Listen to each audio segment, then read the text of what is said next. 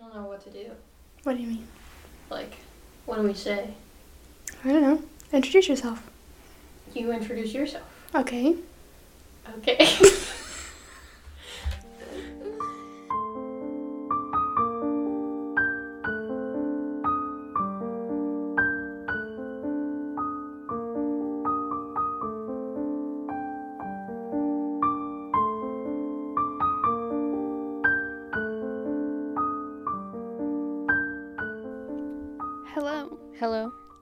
to our podcast.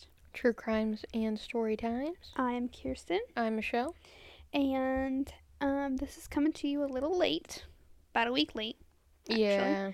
Um, we had some, we just had some stuff going on, Mhm. so we had to take a week off, again, but we're back. It's for real this time. Everything is fine. Yeah. Um, and today I am going to give you the long-awaited Villisca Axe murder case. I am so excited to do this case. It has literally been on my list of cases to do for the podcast since we started. I think it was like the very first one that I called dibs on. I was like, I'm doing this case. Don't look into it. Even though I had already heard Yeah. about it, but it's fine. It's a pretty it's a pretty famous case. Um but if you don't know, um it happened in Villisca, Iowa, obviously. It is the Villisca axe murder. And this happened on June 9th to 10th in 1912. So over a 100 years ago. That's crazy. Um, we are going to be talking about the Moore family. Um, Josiah Moore was the father. He was 43 at the time. Sarah Moore was the mother. She was 39. And they had four children. Okay. Herman was the oldest. He was 11. Mary Catherine was 10. Arthur was 7. And Paul was 5. This family was very well known and well liked in their community. Um, they were all farmers. They helped a lot with their neighbors. It was a very small town. Everybody got along. Everybody knew everybody. Um, Josiah even owned a popular business, a popular little store in the town. Um, so yeah, everybody liked them. They had no enemies, Okay. or or so it seemed that way. Mhm. But on the evening of June 9th, 1912, the Moore family attended a children's church program at the Presbyterian Church in Villisca. After the program was over, Mary Catherine Moore, one of the daughters, invited Ina and Lena, Ina was 8 and Lena was 12, Stillinger, to stay the night with them Okay. they were gonna get up and go to church the next day um, and then like visit their grandparents or something so they were gonna stay the night with mary catherine and then leave in the morning to go to church All right. the moore family and ina and lena stillinger left the church around 9.30 p.m that night after the children's services and then they got back to the house at to the moore house between 9.45 and 10 o'clock p.m now they do live on a farm, so they have to get up early to take care of their animals and stuff. So everybody pretty much went straight to bed. They did all their things and went to bed. Gotcha. That night, though, all the power in the whole town had been cut off, which was not usual. The town was kind of in like a feud with the electricity company. Mhm. I don't know what exactly it was about, but the electricity company decided to cut the power for that night. Hmm. It wasn't during the day or anything. It was just like from the time they went to bed to the time they got up, Mhm. like a few hours throughout the night. But only this one night. Interesting. Yeah. So it was pitch black outside. It's 1912. There's not street lamps or anything, and, and even if there were, the power is shut off. Mhm. So it's absolutely pitch black outside, pitch black in the house. Can't see anything. But since everyone was in bed, it didn't really matter. Yeah, it's like when you go to bed and No one- you wake up and like something's blinking and you're like, "Oh, did the power go out last night?" Yeah, Like that's happened a few times around here. right. No one was really like wandering the streets. It was a really safe Mm-hmm. town. Nobody locked their doors because they didn't have That's to. That's how it always starts. Yeah. It's a safe town and nobody locks their doors. People, Yeah. lock your fucking doors, okay? Uh, please, please, because that's what they always start out with in these fucking stories. I'll never forget. I think I've mentioned this on the podcast. You mentioned this multiple times. I already know what I'm you're about to mentioning it again. The guy that he was like, If, if, the, the, window, window, or the door is unlocked, I'm invited in. yeah, it's it's like an invitation for anybody to Mhm. come in. No, it's no, not. the fuck it ain't. Stay the fuck out of my house. So anyway, it's well, a he'll safe. stay out of your house if the windows are locked exactly. and the doors are locked. But I've also heard if somebody wanted to get into your house, they would. They'd find a way in. Mm, Which always, that's really rings in doubtful the for back of me, my bro. head. That's really doubtful for me. yeah, Well, I'm not gonna say anything. I feel like there's a possibility if I really thought about it, but like I don't think anybody's actually going to. I live out in the middle of fucking nowhere, that's true. That's true. so But then I live in like the middle of town. also I have a neighbor right there. yeah, You know what I mean? Like yeah, not likely. they're really gonna hear something. Right. Anyway, Yeah. Okay. We don't have to mm. theorize about people breaking into our homes because tonight I'm gonna be like, same, same. So anyway, it's a it's a really safe town. hmm 1912. Everybody gets along. That's where they fucked up. Okay. So the next morning, it's June 10th. It's about 7 a.m. hmm One of the neighbors of the Moores, her name was Mary Peckman. Peckham, sorry, Peckman, Peckham.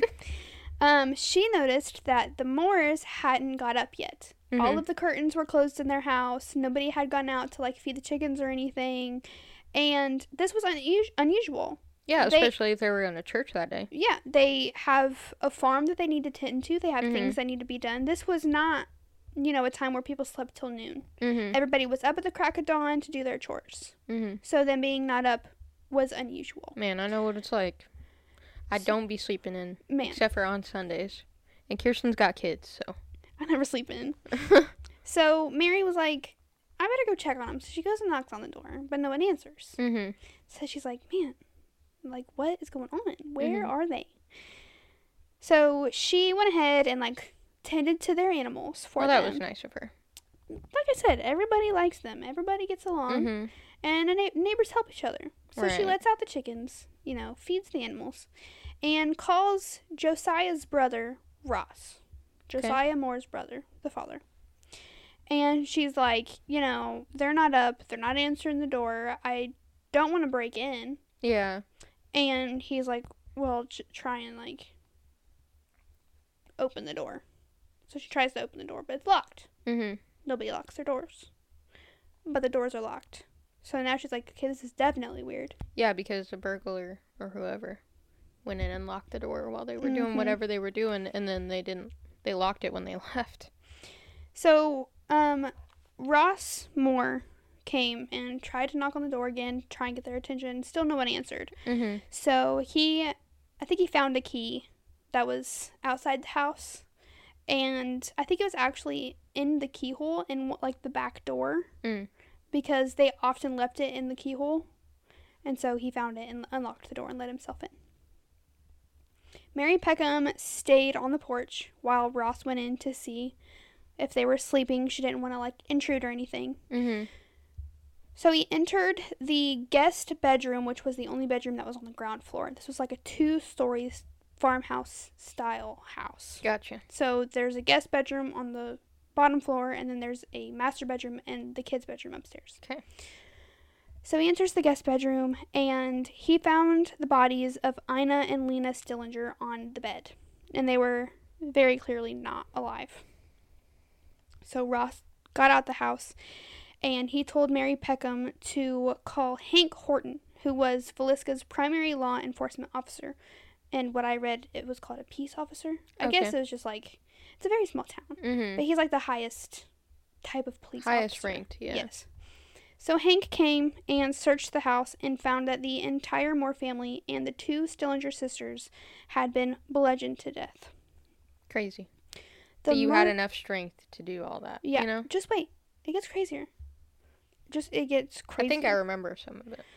So the murder weapon was obviously an axe that belonged to Josiah, and it was found in the guest bedroom where the Stillinger sisters were. Doctors determined that the murders had taken place between midnight and 5 a.m. They couldn't really put an exact time on it. Again, it's 1912. They Mhm. don't really have the technology that we do now. Right. But they did determine it was sometime in the middle of the night.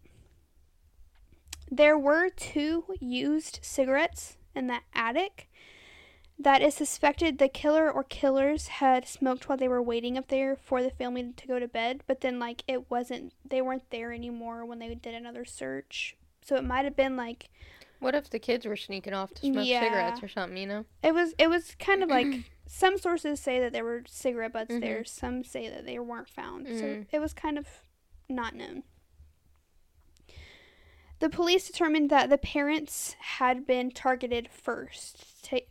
The killer or killers wanted to take out the biggest threat, which would be the parents. The axe that the killer used was swung with so much force and so high above the killer's head that it left gouges in the ceiling and in the walls above the bed. Um, but it's a the ceilings weren't very high, Mhm. so I wonder, I mean, like, if that happened, wouldn't it get stuck and you'd have to, like, pull it back out? well, I'll get into it. I'll get into it. Okay. So the police determined that the killer must have been left-handed, judging by the blood spatter and the gouges in the ceiling, the way they were angled and whatever. Did he just use one hand? I don't, but if you're left, no, but if you're left-handed, you're gonna swing a certain way. If I'm right-handed, I'm swinging this way. If you're left-handed, you're probably gonna swing like from the left. Oh, okay. Yeah, that So, makes sense. yeah. Josiah received the most blows um, from the axe, being hit more than 30 times, and everybody else was hit at least 20. So they were all bludgeoned pretty badly Mm-hmm. to the point where they couldn't identify them by their face. They just knew who was there, and yeah. they knew who was who. Yeah, they knew whose house it was, and Right. they, this they knew the sisters. Everybody knew the sisters were going to stay there, Mm-hmm. so they knew who, who was there. Right. Josiah's face was so mangled that his eyes were like destroyed to nothing. That's they were just like not even there anymore. So what happened was this is what detectives think happened. Mm-hmm. Um, the killer went went in allegedly. We don't know, but the killer must have went in straight to the parents' room to kill the parents. But they wanted to kill them quickly as to not wake the rest of the family up. Mm-hmm. Um, I think I say this later on in my research, but everybody was asleep when they died. Nobody woke up. Um, so the killer had to be quick and precise and quiet. So it is determined that the killer went into the parents' room and killed the parents with the blunt end of the axe. He wasn't swinging it all crazy at first. He just wanted to kind of kill him quickly. So he like hit him with that. The I mean Mhm. the blunt end of the axe that's Oh, yeah. gonna crush your skull. Mm-hmm. So they think they went in, killed everybody with the blunt end of the axe, and then went back to the parents' room and went at him with the blade side because the parents had blade marks on their face Mm-hmm. and everybody else was just kind of like bashed in. Mm-hmm. I guess. That sounds horrible, but like it is horrible. Um so after he moved from the parents' room killing them, he went to the children's room, which was right next to the parents' room, mm-hmm. where Herman, Mary Catherine, Arthur, and Paul were sleeping, and he bludgeoned them to death as well. So, like, in your notes right here, Uh-huh. the killer used the blade part on Josiah, but used the blunt end for everyone else. He so used when the you said, he used the blunt end on everybody, Mhm. but used the um the blade part on Josiah and Sarah, which was the mother. I did didn't put that in there, but it was Oh, on okay. both parents. okay, yes. Oh, I was just curious because I, yeah. So he used the blunt end on everybody and the blade on Josiah and Sarah. Okay. Cuz they were the only ones that had like slashes in their face. right, right. That's what I was Cut asking. marks. Yeah. Mhm. Everybody else's was like So the kids were just like bludgeoned. yes. But how many times were they hit? Just that once, or were no, they it was hit more multiple than times? once. Yeah. Well, did he hit with the blunt end that whole time? hmm Oh, okay. Yeah. Weird that he went back. Yeah. So after the killer um killed the children, hmm he went to the parents' room to hit him with the blade side. Oh, Josiah is the dad. Josiah is the dad. Oh, I don't know why I thought it was one of the kids. No, My bad. Josiah is the dad. Sarah is the mom. Gotcha. Yeah. So after they the killer finished killing everybody upstairs, they went downstairs to the guest bedroom and then killed Ina and Lena in the same way that he killed everybody else. Okay. Mm, something weird to point out is he found or they found a four pound slab of bacon like from their icebox next to the axe in the guest bedroom Weird. which i'll talk about again in a second and it's Should they gross. think that they were like, "Hey, I'm gonna steal some bacon while I'm here." no no that's not what they think Oh, oh, okay. No. So, and like I said before, investigators believe that all of the victims were asleep when they were murdered, except for Lena Stillinger. She was found sideways on the bed with a defensive wound on her arm, indicating she tried to fight back. Everybody was kind of found just laying in their bed like they were sleeping, but she was Mhm. found like sideways, like she was trying to get up or get at him.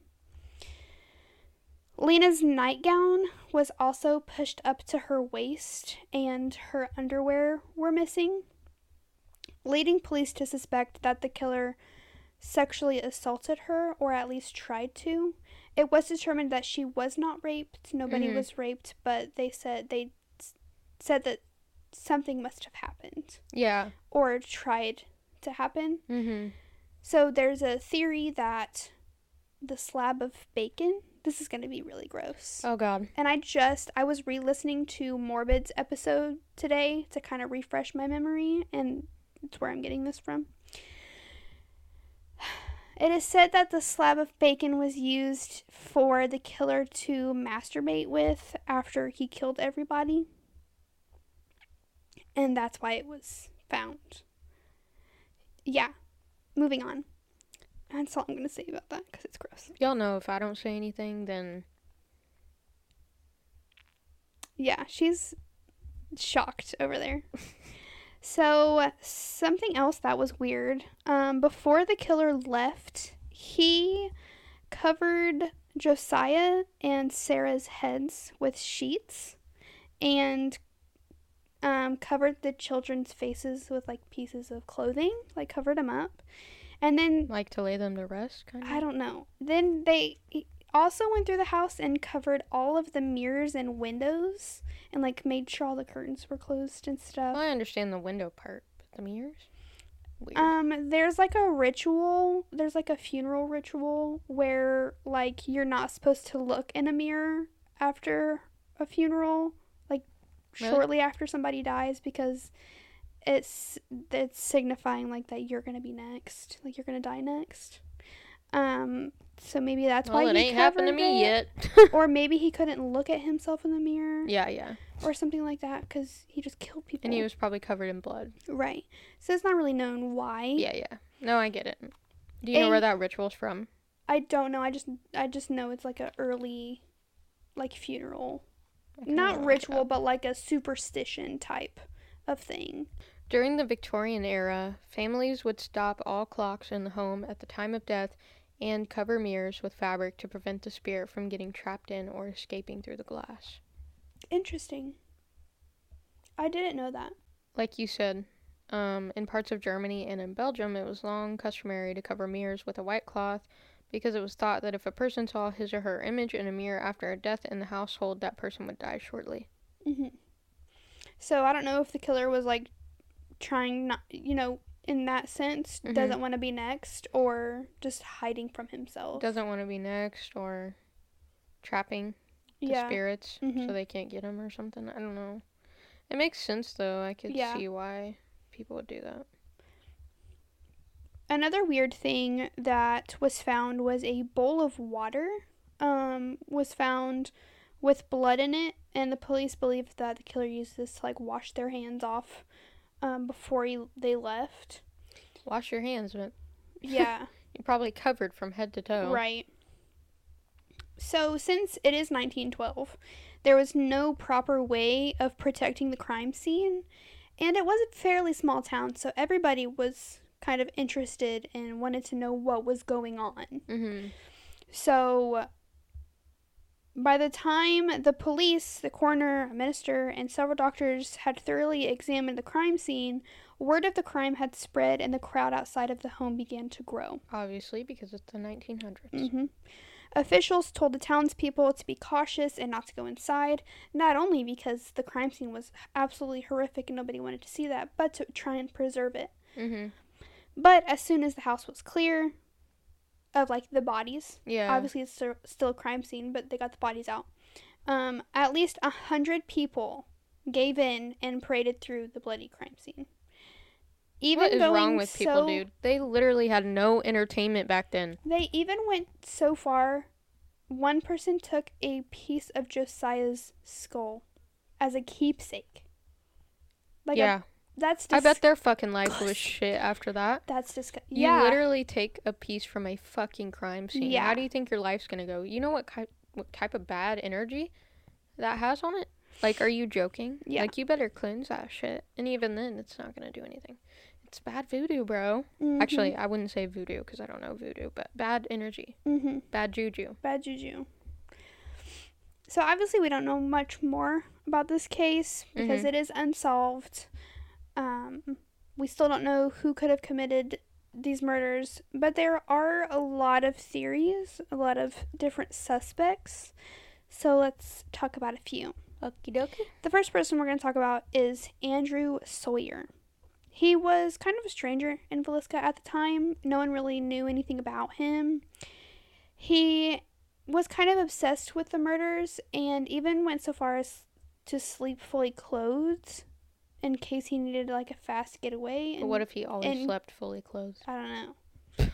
In case you know somebody tried to come in and kill him or whatever. hmm He also slept with an axe by his bed. But what if he was scared after the crimes? Yeah, And he just like, needed to defend himself. well, I'll have an axe then. But nothing really, like I said, nothing much is known about him other Yeah, yeah. than that. He was um, interrogated, but nothing ever came about it. He was not charged. Another person we're going to talk about is Reverend George Kelly. Now, this guy is a little suspicious. Okay? George Kelly was a traveling minister who was in town on the night of the murder. He was described as peculiar and had suffered a mental breakdown as a child. As an adult, Kelly was accused of peeping and asking several young women and girls to pose nude for him on multiple different occasions. Gross.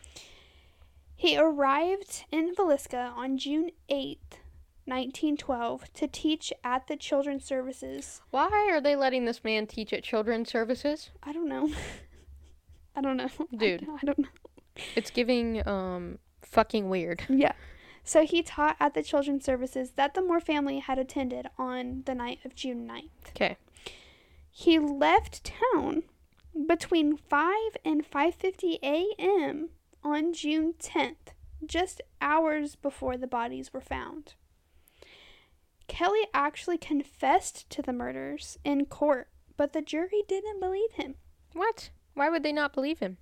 In the following weeks after the murders, Kelly wrote many letters to the police, investigators, and families of the victims. He was starting to become obsessed with the case. This raised suspicions, and a private investigator wrote back to Kelly asking for details about the murders.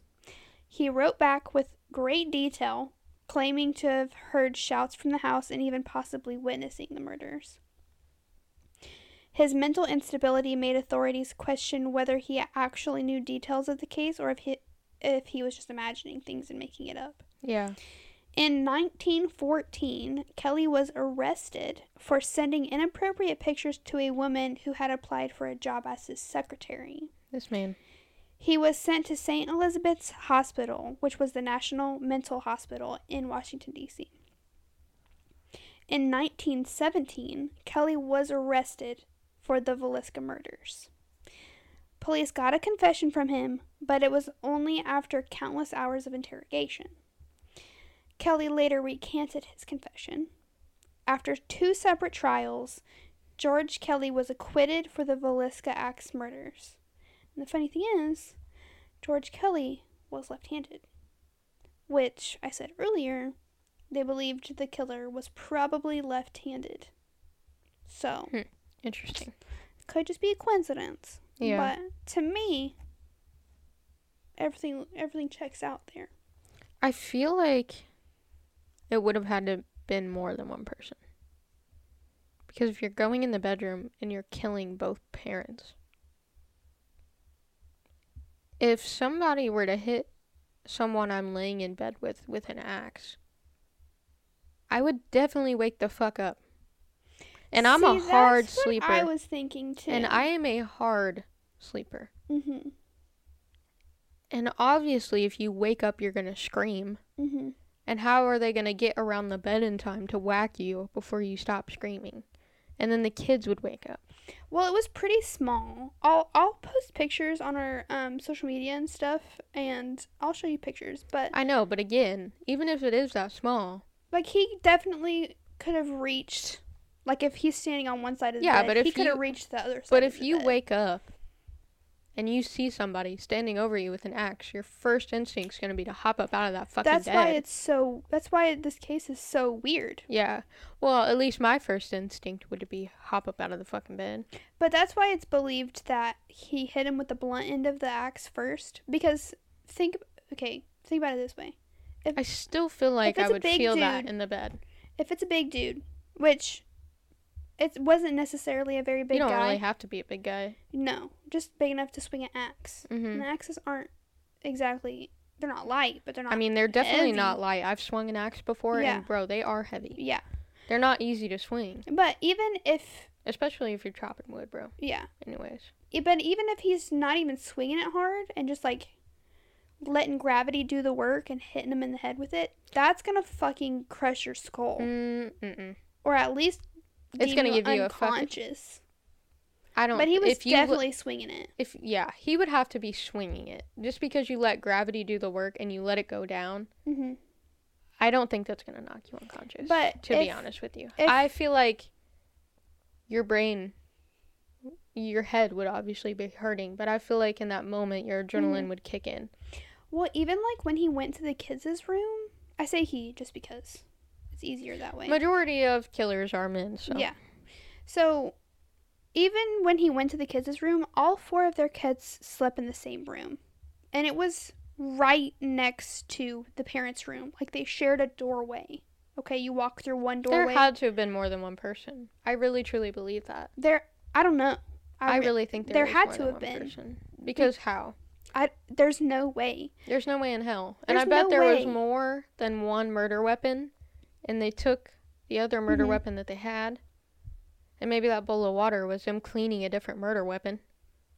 Like maybe they had two axes, Mhm. and it was two people.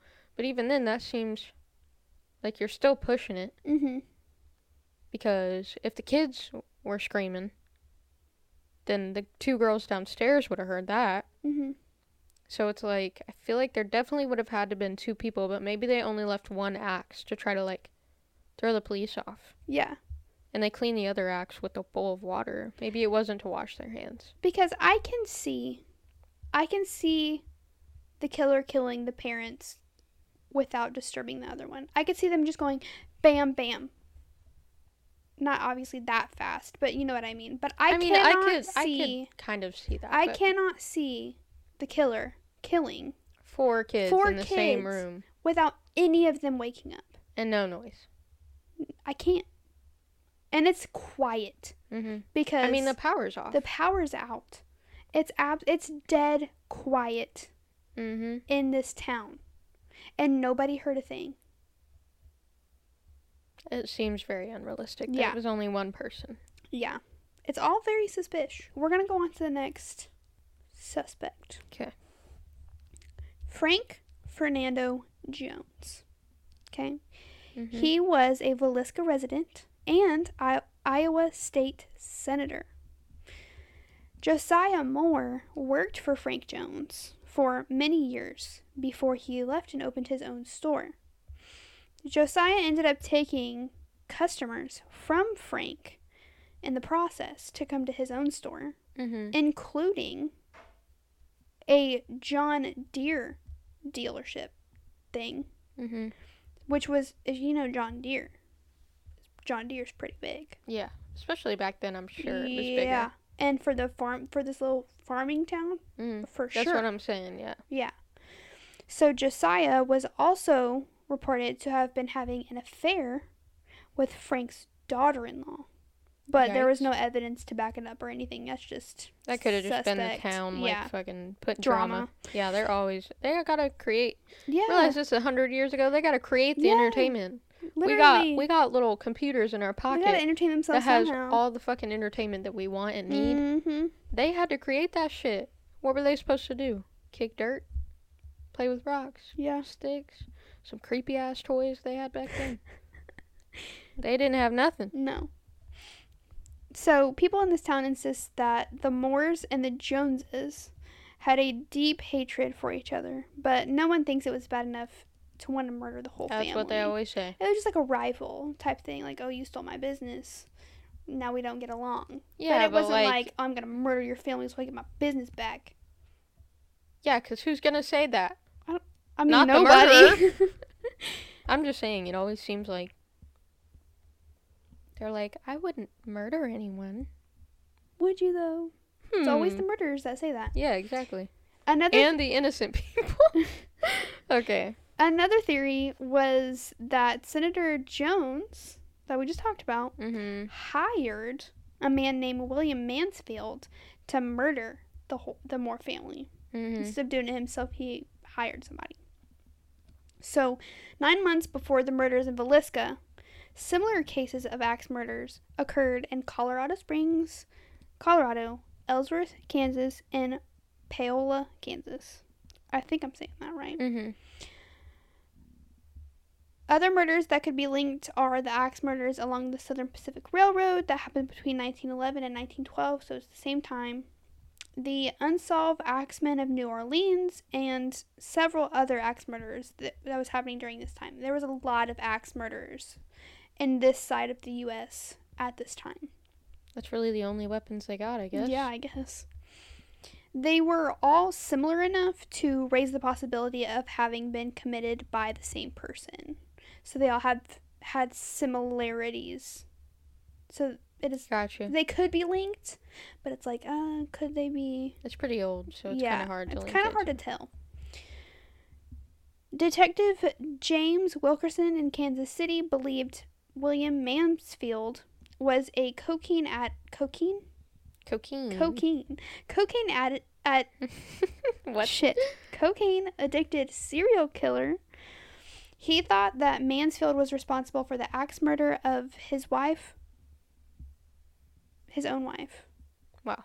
okay mansfield's wife hmm Yeah, I'm on this. I'm on Uh, the same. okay Yeah, I, I I just worded it weird so he believed that mansfield killed his own Right. wife Not James child- Wilkerson's wife. Right. Wife, child, father in law, and mother in law in Blue Island, Illinois on July 5th, 1914, which is two years after the Villisca case. Damn. Yeah, because how the fuck did it follow them? Well, you said there were a lot of axe murders. Yeah, so yeah. That would be some crazy ass karma. Mm, William Mansfield created did this murder, and then his family gets murdered by an axe murderer. hmm But he's not the one. He doesn't get murdered. No. Yeah, So that's the sus part. yeah. That's why he, I think that's why he. Um, But that'd be some real Wilkerson fucking thinks he did it. the real fucking karma right there, wouldn't it, Yeah, bro? back at you. He also thinks Reverse Uno. Yeah, literally. um, Wilkerson also thinks that Mansfield was responsible for the axe murders in Paola, Kansas, and the murders of Jenny Peterson and Jenny Miller in Aurora, Illinois. Okay. Wilkerson also stated that he could prove that Mansfield was present in each of the crime scenes on the night of the murders. Each of the crimes were committed in the same way with the same patterns. Did they all have bacon? I don't think the bacon was part of it. I think that was a one-off thing. Thank I God. hope. Sorry So- to bring that back up, but I was just Yeah, asking. like, gross. I didn't know if that was a signature for him or not, but I really I hope don't. not. I hope not. So in each of the cases, they were bludgeoned to death with an axe. The mirrors were covered, the bowl of bloody water, and then like no fingerprints left anywhere at all. It was cleaned up very Hmm. well. Wilkerson said that Mansfield would have known to wear gloves to avoid leaving fingerprints because he knew his fingerprints were on file at the military prison at Leavenworth. And I Mhm. tried to find out why his fingerprints were on file, and I couldn't find anything. Couldn't find anything about William Mansfield or anything he did.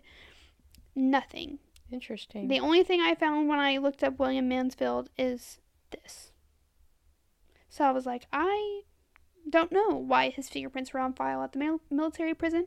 I don't know if he was in the military. I don't know if he committed some kind of crime. Maybe he was in the military and then he went Or what? AWOL, Maybe. and then they had Killed to. his family. Oh, I just meant like he disappeared and then they found Oh, him. yeah. And then he had to come back and Yeah. go to prison because he tried I to don't- escape the military and not serve his duty after he signed the contract. Maybe. Something. I don't know. I couldn't find anything on him. Uh, Wilkerson convinced a grand jury to open an investigation on Mansfield in 1916, and Mansfield was arrested and brought to Montgomery County from Kansas City.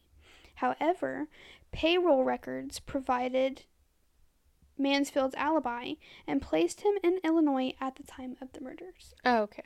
So, But that doesn't mean he didn't murder his own family. right. Or A- maybe he didn't do it at all. Maybe.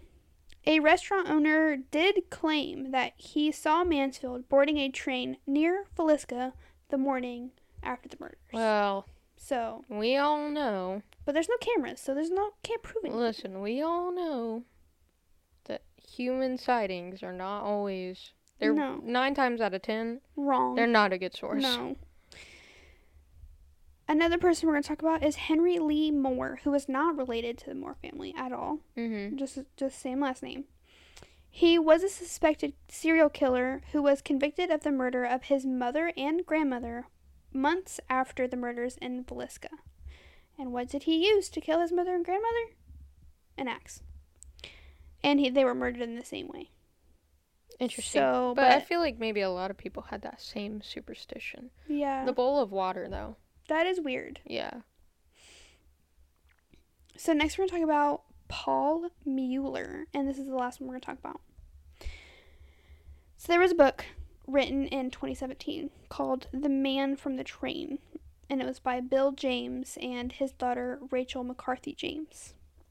They state that the Villisca axe murders were committed by a single serial killer named Paul Mueller. He was an immigrant from Germany and was the subject of an unsuccess- unsuccessful year long manhunt as the sole suspect in the 1897 murder of a family in West Brookfield, Massachusetts, that he worked for as a farmhand. So he's wanted for this murder. Okay. He's on the run. Bill and Rachel did extensive research to determine that Mueller had to have been guilty of the Villisca axe murders as well as the string of murders that were happening across the U.S., killing at least 59 people in 14 separate incidents. That's crazy. The killer selected families who lived near railroad tracks, which is why the killer was suspected to have traveled, seemingly struck in ambush at about midnight while the victims were asleep, used the blunt side of the axe rather than the blade to strike the victims in the head and face. He used an axe found at the victim's home and left in plain sight after the murders, covered the victims with blankets to prevent blood spatter, covered windows from inside the house, and locked the doors before departure. In Mueller's suspected crimes, there was often, but not always, a sexual motive directed towards a pre-pubes- uh, sorry, a pubescent girl, as with Lena's being partly, partly undressed. That's crazy. So, I really want to order this book and read it Mm-hmm. and like learn more about it mm-hmm. because I think that I think when um, Morbid did their episode, they read that book and said that it was a good book. Um, but they're this author is pretty dead set on Mueller being the killer, Gotcha. and it makes sense to me. Yeah. like that makes sense, Mm-hmm. but it's never been proven, and they're all probably dead now. So Yeah. That sucks. that is the end of my research for the Villisca axe murder in Villisca, Iowa. I could have gone on for so much longer. Mm-hmm. I have a tickle. Drink your Dr. Peppy. Your flat Dr. Peppy. I know. I could have put so much more detail into my research, but I really didn't want this to be a whole, you know, two episodes or whatever. I was trying to condense it down. I do suggest going and listening to Morbid's episodes because they go into a lot more detail than I did. Um, and talk more about the um, different suspects and theories and things. Mm-hmm. Um, but yeah, that's all I got. I hope you enjoyed it. This case has stuck with me forever, Mm-hmm. and I will probably have this on my mind until the day I die. I don't know what it is about this case. It's just like There's some cases that really stick with you. Yeah. Kirsten is very interested in the axe murders. I don't know. I'm interested in the unsolved murders, I'm very the unsolved mass murders like this. I am very interested in religious cults. That's one thing Mm, I'm very mhm. interested in. Mm-hmm. So yeah. I think every true crimer just has different things that they're like their main interest is like these cases Yeah. and what they're about and like Mm-hmm. things like that. But I hope you guys enjoyed. I hope um you were not bored to death. Nah. Um, We're entertaining, right? go leave us a rating and review. We would really appreciate it. Follow us on all of our social medias. The link will be in the show notes. Follow us where you're listening. Come back. Yeah. We're usually pretty good about posting episodes twice a week. It's just we've had a weird couple of weeks. The the weeks that we have missed have been a little weird. Yeah. So It's yeah, just a weird time. it's not usual. So yeah. Um, yeah. Also, we still are putting stuff on our Patreon. Um, it's going to be linked in the show notes. There's always stuff on there. Um, there's different tiers. I think the the cheapest tier is like three dollars. mhm. Um, we'll shout you out on an episode, or you can get your episodes early. I even made a whole Discord if you would like to join the Discord and She did make chat with whole- us directly. Yeah, right now, the only people you're gonna be chatting with on Discord is us. yeah, because we're the only people on there. I want people on there. I spent so much time on this Discord, and I don't know if it works right because nobody's on there. They'll get on there eventually. Don't worry, girl. Um, I think that's all I got for you. Thank you for listening. Bye.